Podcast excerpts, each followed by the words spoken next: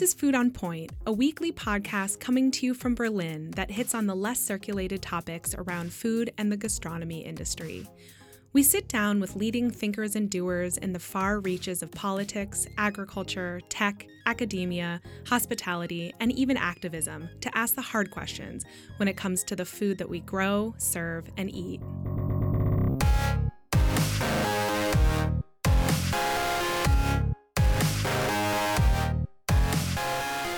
Wie kann eine zukunftsträchtige Landwirtschaft aussehen?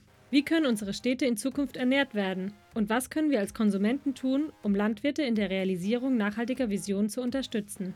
Das sind die großen Fragen, mit denen wir uns in diesem Monat unter dem großen Thema The New Age of Agriculture beschäftigen. Dafür sprechen wir mit den beiden jungen Landwirten Maria Mundri und Rasmus Bürger. Gemeinsam mit ihren bald vier Kindern führen sie den unabhängigen Familienbetrieb Schwarze Kuh nur wenige Kilometer westlich von Berlin im schönen Haveland. Voller Leidenschaft und vor allem mit viel Know-how um biodynamische Landwirtschaft ziehen sie dort ihre Rinder auf nachhaltige Weise auf und vermarkten ihr Qualitätsfleisch direkt und regional. Als einer der wenigen Betriebe beherrschen sie die komplette Wertschöpfungskette, was es für Kunden möglich macht, auf Wunsch auch für Deutschland ungewöhnliche Cuts der Tiere zu erhalten. Maria und Rasmus sind beide engagierte Landwirte, mit dem Ziel, mit ihrem Betrieb einen Beitrag für eine nachhaltige Landwirtschaft zu leisten.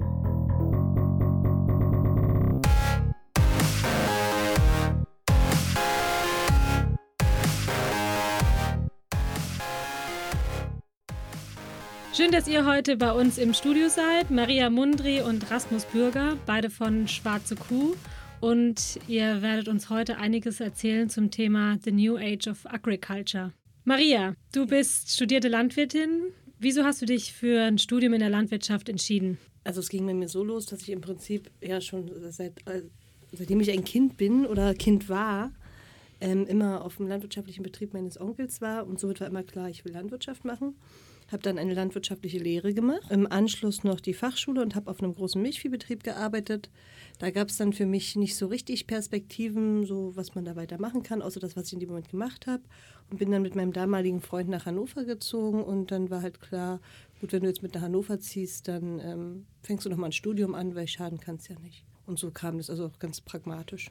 Und was lernt man bei der Lehre und was lernt man dann nochmal im Studium? In der Lehre lernst du eben wirklich das, äh, den praktischen Umgang, also einfach die Praxis. Und im Studium ist es ja dann doch mehr pure Theorie. Ich habe äh, ja auch Gartenbau bzw. Agrarwissenschaften studiert und äh, das Studium ist natürlich auch mehr ausgerichtet auf ähm, die wissenschaftliche Arbeit und natürlich auch auf die Themen der Agrarpolitik und ähm, des internationalen Agrarhandels. Also sind halt Gebiete, die noch ein bisschen weiter reichen als die eigentliche Ausbildung. Gemeinsam habt ihr euch selbstständig gemacht mit dem Mutterkuhbetrieb Schwarze Kuh. Was macht euren Betrieb besonders? Ja, da muss man einmal gucken im Vergleich einmal zu ähm, landwirtschaftlichen Betrieben in Brandenburg und zu ähm, Startups im landwirtschaftlichen Bereich. Also im Vergleich zum normalen landwirtschaftlichen Betrieb unterscheiden wir uns dadurch, dass wir mit relativ wenig Startkapital angefangen haben, also mehr oder weniger mit nichts, und dass wir unsere Produkte relativ direkt vermarkten an den Endverbraucher über unseren Online-Shop. Gegenüber Startups im landwirtschaftlichen Bereich unterscheiden wir uns dahingehend, dass wir unsere Kühe halt selber züchten und auch die, ähm, das Abpacken und Portionieren der Produkte selbst übernehmen. Also sozusagen von Anfang bis Ende alles bei uns liegt. Während bei vielen anderen Online-Shops ähm, die landwirtschaftliche Produkte anbieten, wie zum Beispiel Fleisch, wird meistens das Fleisch von Landwirten hinzugekauft und dann nur noch vermarktet. Und ihr macht quasi die ganze Wertschöpfungskette. Genau. Und wie viele Tiere habt ihr? Ähm, zurzeit haben wir 45 Rinder. Also das ist dann von der Mutterkuh bis übers Kalb und die aktuellen Schlachttiere. Ja, genau, wir sind halt so wahnsinnig und meinen halt, also das ist eben das, was ich als Landwirtin mag und liebe. Äh, es ist eben die Zucht der Tiere auch und deswegen halten wir sie halt auch selbst. Ähm, und ja, genau, deswegen werden sie bei uns einfach gezüchtet, weil es wäre natürlich viel einfacher, einfach nur Schlachttiere zuzukaufen und diese dann zu vermarkten. Und wie lange lebt so ein Tier bei euch? Ähm, also geplant war es oder Standard ist es bei uns, dass wir sagen, die Kälber werden bei uns zwei Jahre alt oder sind dann eben jung, junge Rinder mit 24 Monaten. Normalerweise die Rinder im Einzelhandel sind so bei 18 Monaten, wenn sie geschlachtet werden. Und die wachsen dann eben alle auch ähm, im Herdenverbund auf der Weide auf, weil wir die Bullen, also die männlichen Tiere kastrieren. Und somit können sie dann ohne Probleme äh, weiterhin mit den weiblichen Tieren zusammen auf der Weide rumlaufen. Ähm, Maria, kannst du uns einen Überblick über die landwirtschaftliche Struktur in Deutschland geben? Also wenn wir so über industrielle Betriebe sprechen und kleinere, unabhängige Landwirte, Biobetriebe, also Demeter, Bioland, was da alles dazugehört. Wie sieht da die Struktur in Deutschland aus? Ähm, was meinst du überhaupt mit äh, unabhängigen Landwirten? Und wie definierst du die Industrie? Weil es gibt ja da, also jeder hat ja da eine andere Ansicht. Bei mir ist so, wenn ich an Industrie denke, ist natürlich so diese großen Massentierbetriebe, so Wiesenhof und wie sie alle heißen. Gut, zu, zu dieser ganzen Industriegeschichte muss man natürlich sagen, darunter unter Wiesenhof sind ja auch ganz viele kleine Bauern, wo natürlich dann ein Bauer für 20 oder 40.000 Hähnchen zuständig ist, weil sonst könnt ihr davon gar nicht leben. Ne? Aber ich habe mal nachgeguckt, 10 Prozent aller Betriebe äh, in, in Deutschland äh, eine Biozertifizierung haben. Und diese ähm, produzieren auf 7,5 Prozent der Anbauflächen.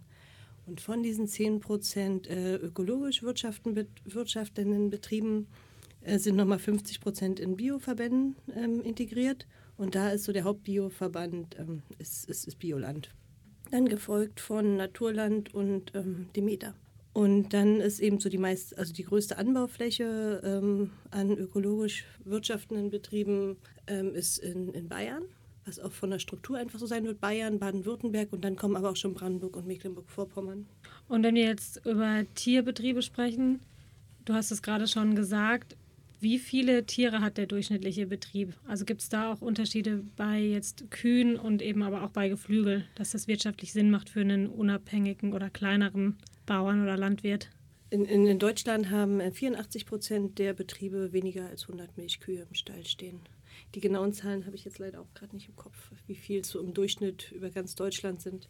Ich weiß nur, dass die durchschnittliche Milchleistung derzeit in Deutschland bei um die 8000 Liter pro Kuh und Jahr. Könnte Berlin aus dem näheren Umkreis, also Brandenburg, ernährt werden? Also ich habe meine Abbildung gesehen, wo mit einem Kreis dargestellt wurde, der Flächenverbrauch der benötigt wird, um die Großstadt oder den Großraum Berlin zu ernähren. Und dieser Kreis ist so groß, dass er sich bis Hamburg zieht. Also wir werden da irgendwie in Konflikte kommen mit der nächsten Großstadt. Das heißt, Berlin kann also mit dem bisherigen Stand nicht aus dem direkten Umland ernährt werden. Das heißt aber auch, wir brauchen mehr Landwirte in Berlin und Brandenburg. Oder haben wir da auch die Flächen gar nicht? Wir haben die Flächen gar nicht. Also Landwirte sind genug da. Die Landwirte können unglaublich effizient arbeiten und eine gute Fläche äh, gut bewirtschaften. Was wir uns wirklich fehlt, ist die Fläche, um die Stadt zu, äh, zu versorgen. Und was gibt es da für Lösungsansätze? Oder ist die Stadt, wächst die Stadt einfach zu schnell und braucht zu viele Ressourcen? Also es gibt verschiedene Ansätze, die man fahren kann. Ein Ansatz, der auch mal propagiert wird, ist natürlich, dass ähm, der Fleischkonsum sehr starke ähm, Landnutzung ähm, benötigt oder sehr viel äh, Land virtuell äh, benötigt. Da ist natürlich mal die Idee, dass man natürlich, wenn alle Vegetarier wären, dann hätten wir natürlich viel weniger Land-Use, der ähm, da reinfließen würde. Aber das ist natürlich unrealistisch. Man kann den Leuten nicht vorschreiben, was sie essen sollen. Andere Ideen sind natürlich auch, ähm, andere Proteinquellen aufzutun. Da wurde jetzt vor kurzem auch äh, eine EU-Verordnung -An angepasst, dass sozusagen Insekten jetzt auch als Nahrungsmittel verwendet werden dürfen. Ganz großer Trend in den USA ist auch das sogenannte Laborfleisch. Da gibt es mehrere Startups, die sich damit befassen, wie kann man Fleisch ohne das Tier züchten. Es ist natürlich alles nicht so einfach zu machen. Und Großstädte kann man schlecht aus dem näheren Umfeld versorgen. Man kann natürlich, wie es in Berlin auch stattfindet, versuchen, mit verschiedenen kleinen Initiativen Stadtgärten zu gründen, um einen Anteil ähm, der Versorgung sicherzustellen. Allerdings sind diese Gärten natürlich nicht so effizient, wie es ein Gartenbauer oder ein Landwirt sein kann. Ich würde noch mal gerne zurückgehen. Wenn wir über konventionelle Landwirtschaft sprechen, wird es immer sehr, sehr negativ dargestellt. Gleichzeitig plädieren wir für mehr saisonale Diät und Regionalität beim Einkaufen und auch beim Essen. Aber viele regionale Betriebe sind ja gleichzeitig konventionelle Betriebe. Deswegen würde mich jetzt noch mal interessieren, was bedeutet generell konventionell und wie löst man das Dilemma? Was macht man richtig und was macht man falsch, wenn man regional einkauft? Ja, was bedeutet konventionell? Ich glaube, konventionell ist in dem Moment entstanden, wo sich der Ökolandbau durch Zertifizierung davon abgegrenzt hat. Also im Prinzip ist es einfach nur der Gegenpart. Die einen haben eine Öko-Zertifizierung, die anderen nicht. Die anderen sind dann sozusagen die konventionellen. Diese haben aber genauso Auflagen wie auch die, die, der Ökolandbau. Natürlich haben die andere Auflagen, aber sie haben auch Auflagen, die sie erfüllen müssen und ähm, keine Narrenfreiheit. Wenn ich jetzt sage, okay, ich eine, ähm, probiere mich ähm, aus der Region zu, zu ernähren, sehe ich das Problem darin auch noch viel weniger, weil dann kenne ich ja meistens die, die Landwirte vor Ort oder es wird besser äh, deklariert, wo es herkommt, dass sozusagen wieder mehr Transparenz da ist und ähm, es ist somit sowieso kein Problem ist, weil sobald ich den Betrieb kenne oder die Gegend kenne, wo es herkommt, kann ich mich damit besser identifizieren und kann entscheiden, ob ich das haben möchte oder nicht. Aber weiß ich dann gleichzeitig, wie hoch der Einsatz von zum Beispiel Pestiziden ist? Oder ist es einfach ein Vertrauen und äh, man hat dann trotzdem so als Konsument vielleicht auch diese bisschen romantisierte Vorstellung von einem landwirtschaftlichen Betrieb, aber weiß gar nicht, was tatsächlich dahinter steckt? Äh, das haben, glaube ich, die meisten Konsumenten, dieses äh, sehr romantische Bild eben noch aus den Kinderbüchern wie, sie da, wie es dargestellt wird. Und wie gesagt, die, die Betriebe haben ja auch Auflagen. Ich weiß auf jeden Fall, wenn ich mich mit der Landwirtschaft mal beschäftige, bis zu welchem Punkt die Betriebe was einsetzen dürfen oder was geht. Ähm, und, und mehr ist dann auch nicht. Also natürlich hast du überall irgendwo mal schwarze Schafe, aber da braucht man nicht drüber reden, die gibt es halt überall. Und ich glaube, da ist auch wirklich schwer gegen anzugehen. Man würde alle anderen nur immer mit noch mehr Auflagen bestrafen. Das bedeutet, wenn ich jetzt bei einem Markt zu einem konventionellen Gemüsestand gehe, der aber aus der Region, in der Region sein Gemüse anbaut, ist es trotzdem noch besser, wie wenn ich jetzt zu einem der Supermärkte gehe und dort konventionelles Gemüse zum Beispiel aus Italien kaufe. Na, anders gesagt, das bedeutet, dass ich natürlich, wenn ich was Regionales kaufe, egal ob auf, aus dem, äh, vom Markt oder beim Supermarkt, ähm, gut, da müssten wir jetzt wieder gucken, wie ist regional definiert, in meinen Augen besser ist, als wenn ich mir irgendwo Biogemüse von sonst wo herkommen lasse weil das ist dann absolut nicht ressourcenschonend. Dagegen kann man einwenden, dass natürlich bei manchen Gemüsearten oder manchen Früchtarten natürlich in bestimmten Ländern sehr viel bessere Anbaubedingungen herrschen als jetzt hier in Deutschland, die dementsprechend auch mit einem geringeren Ressourceneinsatz dort produziert werden können und natürlich in der Masse auch mit einem verhältnismäßig auf Einzelstück runtergerechneten geringeren Ressourcenaufwand in die Städte transportiert werden können.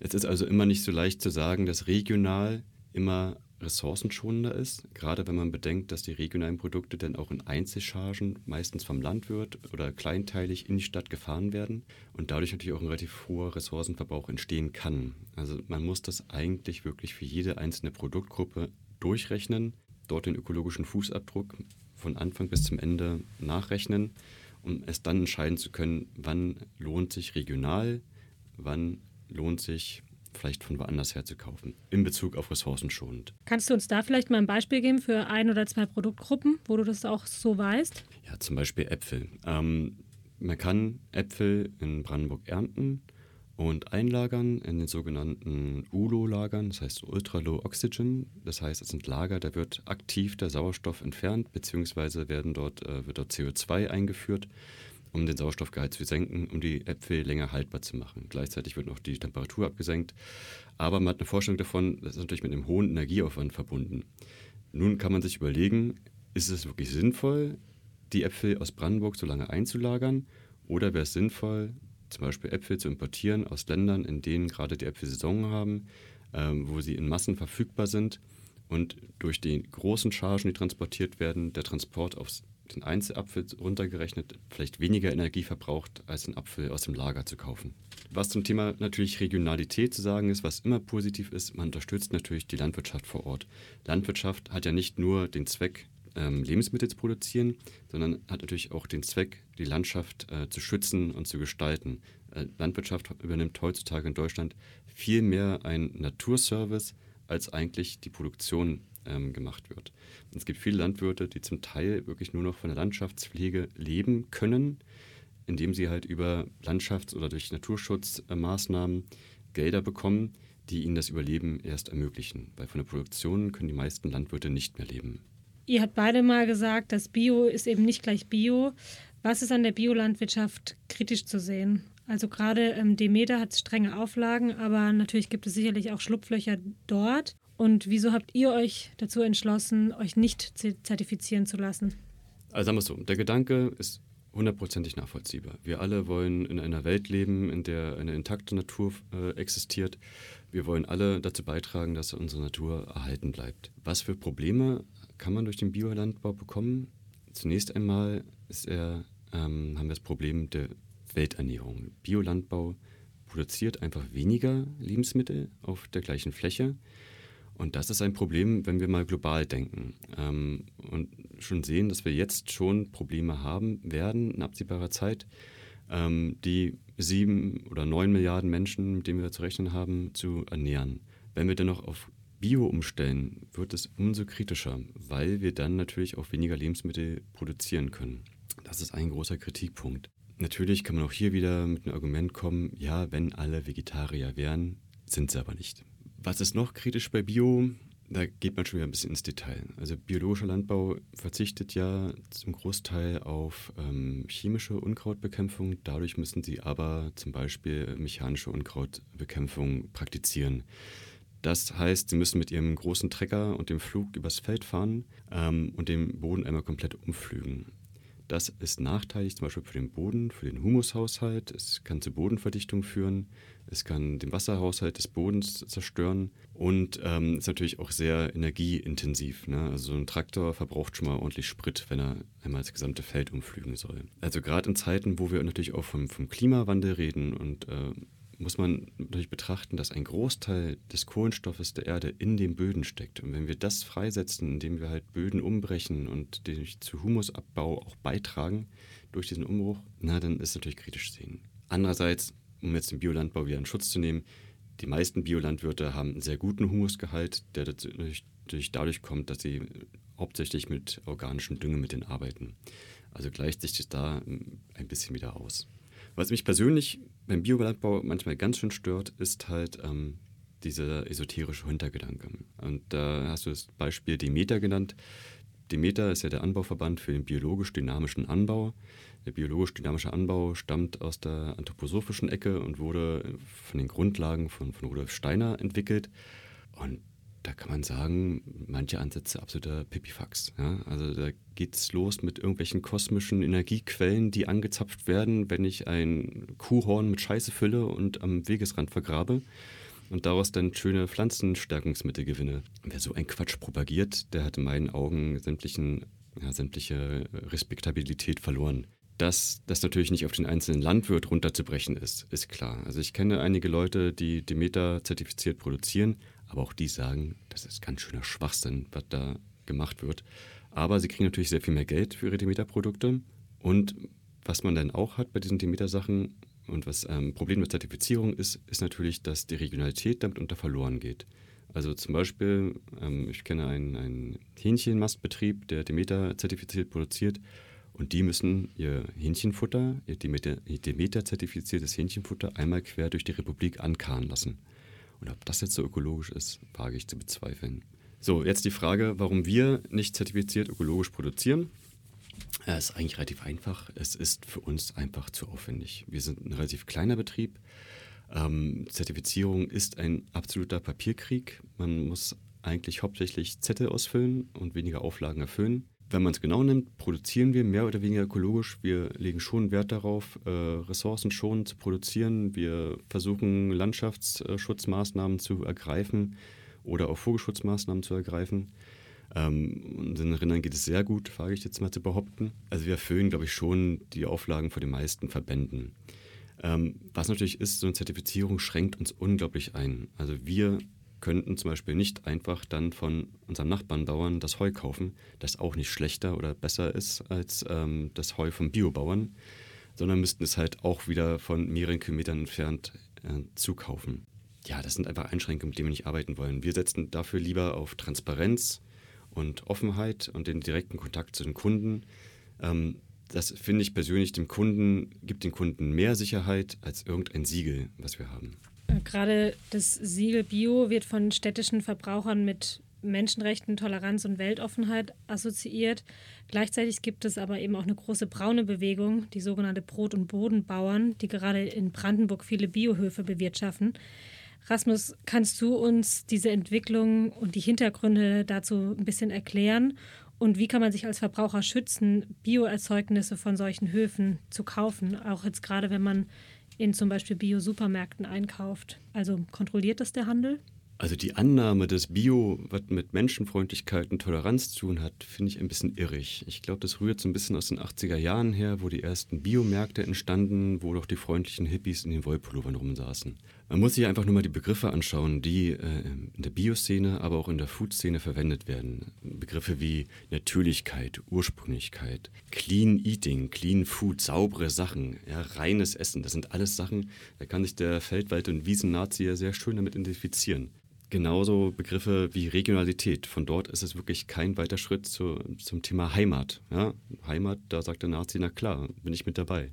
Und wenn man jetzt dazu noch so ein bisschen Esoterik nimmt, wie zum Beispiel bei einigen Anbauverbänden praktiziert wird, hat man wirklich einen Nährboden, auf den sich das ganze braune Pack sehr wohlfühlt. Ja, und wir haben ja auch heutzutage vegane Nazi-Videopodcasts. Und der identitäre Bewegtler, oder den kannst du heutzutage auch kaum noch vom, vom Bio-Veganen Keto-Hipster in Mitte unterscheiden. Ja, also ähm, Bio ist halt auch für die Nazis immer sehr attraktiv gewesen. Da kann man auch in die Geschichte zurückgucken äh, zur NS-Zeit. Da haben sich auch einige Anbauverbände nicht gerade mit Ruhm bekleckert und haben sehr stark sich an die äh, NS-Regierung angebiedert und auch die NS-Regierung war dem nicht abgeneigt. Ne? Also biodynamisch war für die sozusagen die Vorstellung, wie Landwirtschaft in den zugewonnenen Lebensräumen praktizier zu praktizieren wäre. Ähm, ja, und die Abgrenzung folgt da nicht so stark. So, jetzt zu Brandenburg. Also das Phänomen, was du beschrieben hast, das sind die sogenannten völkischen Siedler, beschreibt man das, glaube ich. Das sind einfach Nazis, die sich zurück aufs Dorf ziehen und dort versuchen, in den abgelegenen Gebieten ihre Ideologie zu praktizieren und in die Tat umzusetzen. Das heißt, die rennen da zum Teil alle mit Lederhosen rum ähm, oder mit Dürndeln und feiern irgendwelche pseudo-heidnischen Sommerwendfeste etc. Die Gefahr, die eigentlich von denen ausgeht, ist, dass sie ähm, sich nach außen hin als biedere, freundliche Bürger äh, darstellen und sich in die Dörfer versuchen zu integrieren, mit teilnehmen in Verbänden, in Vereinen etc., aber dann dort ihre menschenfeindliche Ideologie einfließen lassen und versuchen, die ländlichen Räume zu unterwandern. Darin sehe ich eigentlich eher die Hauptgefahr dieser Leute. Natürlich, einige von ihnen praktizieren Landwirtschaft, aber so, jetzt kommen wir dazu, wie kann ich mich davor schützen? Zunächst einmal haben einige Anbauverbände die Gefahr erkannt und haben ihre Satzung dahingehend geändert, dass sie Nazis oder Rechtsextreme relativ leicht aus ihren Anbauverbänden rauskegeln können. Dann muss man auch sagen, ähm, also ich konnte keine Zahlen finden zu, äh, zu der Anbaufläche von, von rechtsextrem bewirtschafteten Betrieben. Also man kann einfach davon ausgehen, dass im Bezug zu der Menge an ähm, Anbauflächen, gerade im biologischen Bereich, das wirklich verschwindend gering ist. Also ich weiß nicht, wenn da irgendwie eine Haferflocke in meinem ähm, Kilo Haferflocken von einem Nazi produziert wurde, kann ich im Zweifelsfall noch damit leben.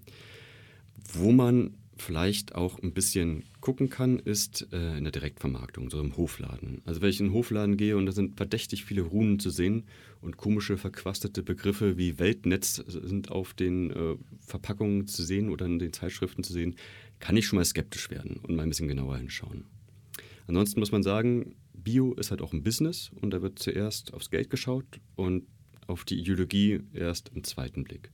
So, insofern, ne, bei den Anbauverbänden ist es zwar ein Thema, aber jetzt nicht die Prämisse. In welchem gesellschaftlichen und wirtschaftlichen Klima bewegen sich moderne Landwirte heute? Und was sind vielleicht auch die größten Herausforderungen, vor denen sie stehen oder vor denen auch ihr steht?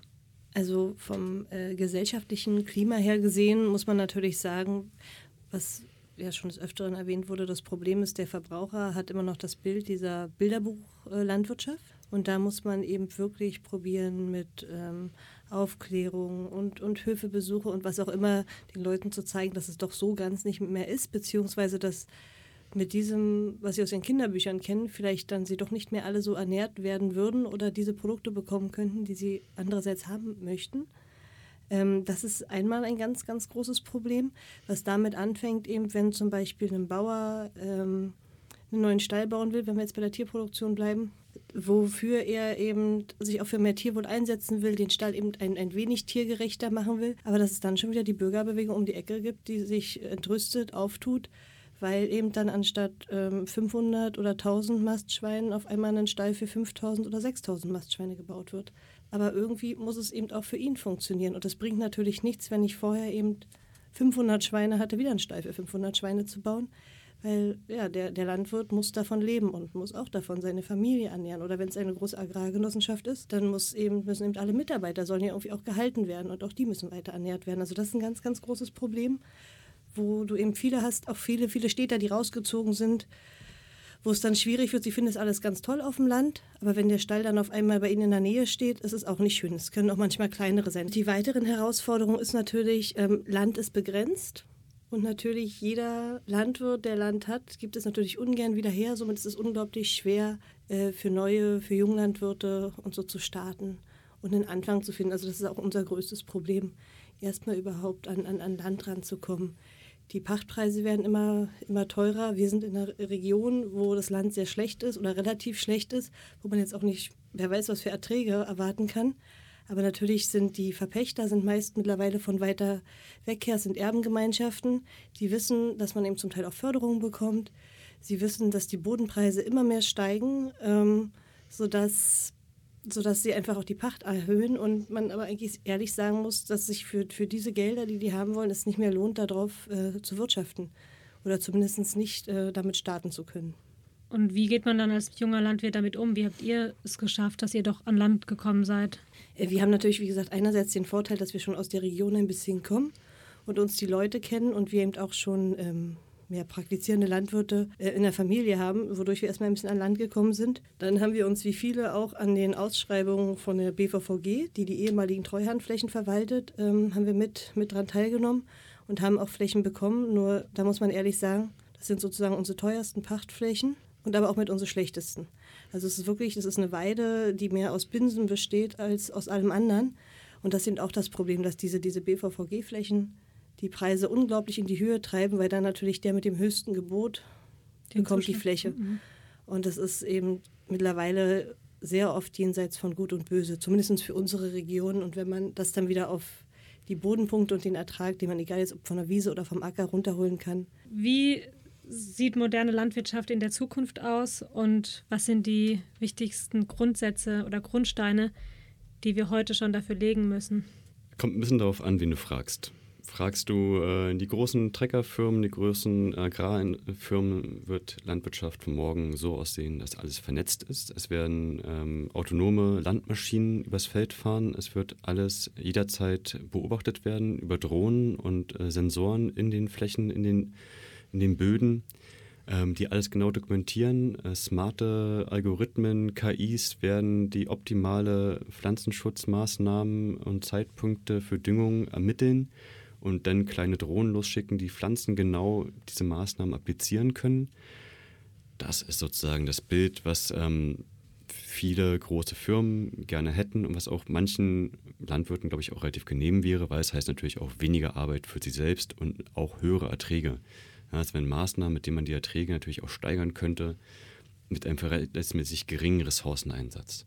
Was wir dafür tun könnten, um dieses Bild zu fördern, wäre auf jeden Fall ähm, Infrastruktur fördern auf dem Land. Das heißt, Glasfaser in die Böden bringen. Also das Land muss einfach äh, gigabitfähige Anschlüsse haben für Internet. Ansonsten ist dieses ganze Ding nicht realisierbar. Auch natürlich, um ein, ein Absterben oder ein Aussterben der ländlichen Region zu vermindern. Weil wir haben das gleiche Problem. Wir wollen aufs Land ziehen und in das Dorf, wenn wir ziehen, kann man froh sein, wenn man auf dem Dachboden mal Handyempfang hat. Von Internet ganz zu schweigen. Ja, also das ist also ein ganz großes Ding. Das ist so die, die eine Vision. Ja? Also diese technikgläubige Version, wir können die Erträge steigern durch bessere Technik, durch bessere Düngemittel, durch Algorithmen etc. Und natürlich haben wir noch die andere Seite, die sagt, naja, Besser wäre es natürlich, wir würden nachhaltiger wirtschaften, also noch nachhaltiger als bisher, also mehr ökologischen Landbau betreiben, den, den, den Landbau in die Städte bringen, vielleicht auch ähm, die, die Dörfer mehr urbanisieren, indem man halt zum Beispiel nicht alle Leute in den Städten wohnen müssen, weil man zum Beispiel durchs Internet natürlich auch kommunizieren kann, ohne in diesen Ballungsgebieten zu sein. Ähm, und sozusagen den Landbau auch zu diversifizieren es wird im Prinzip ähm, eine Mischung aus allem sein. Ne? Also wir müssen ja uns auch als Landwirte großen Herausforderungen stellen. Ich sage nur Klimawandel, der auch in unserer Region immer stärker bemerkbar ist, steigende Weltbevölkerung Und natürlich auch äh, steigende Rohstoffpreise. Düngemittel werden immer teurer, Pflanzenschutzmittel werden immer weniger, die eingesetzt werden dürfen, was auch richtig ist, weil viele halt sich herausgestellt haben, dass sie zum Beispiel bienengefährlich sind. Und in diesem Spannungsfeld muss der Landwirt halt agieren, muss sich Landwirtschaft entwickeln. Ähm, das sind Herausforderungen, die, der sich die Landwirtschaft stellen muss, aber ich denke auch, sie wird es schaffen, sie muss es schaffen, ansonsten werden wir alle ähm, vielleicht nochmal Hungersnöte miterleben.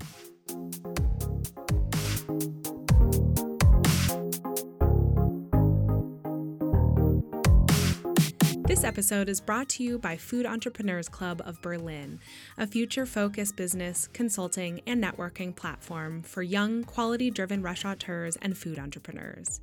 Whether you want to set up your own food business or you already run your own company, Food Entrepreneurs Club helps you to make the best business decisions. Their various programs offer one on one consultancy services, various business workshops, and a valuable network to support passionate restaurateurs and ambitious business owners to strengthen our food and service industry as a whole. For more information, head to their website, foodentrepreneursclub.com.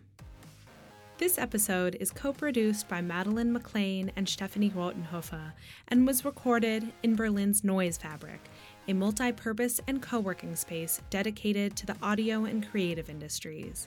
For more information, visit them at noisefabric.com and let them know that we sent you. We love hearing from you, and let's keep the conversation going on these vast topics. You can find us on Instagram at Food on Point or on Twitter at Food on Point One.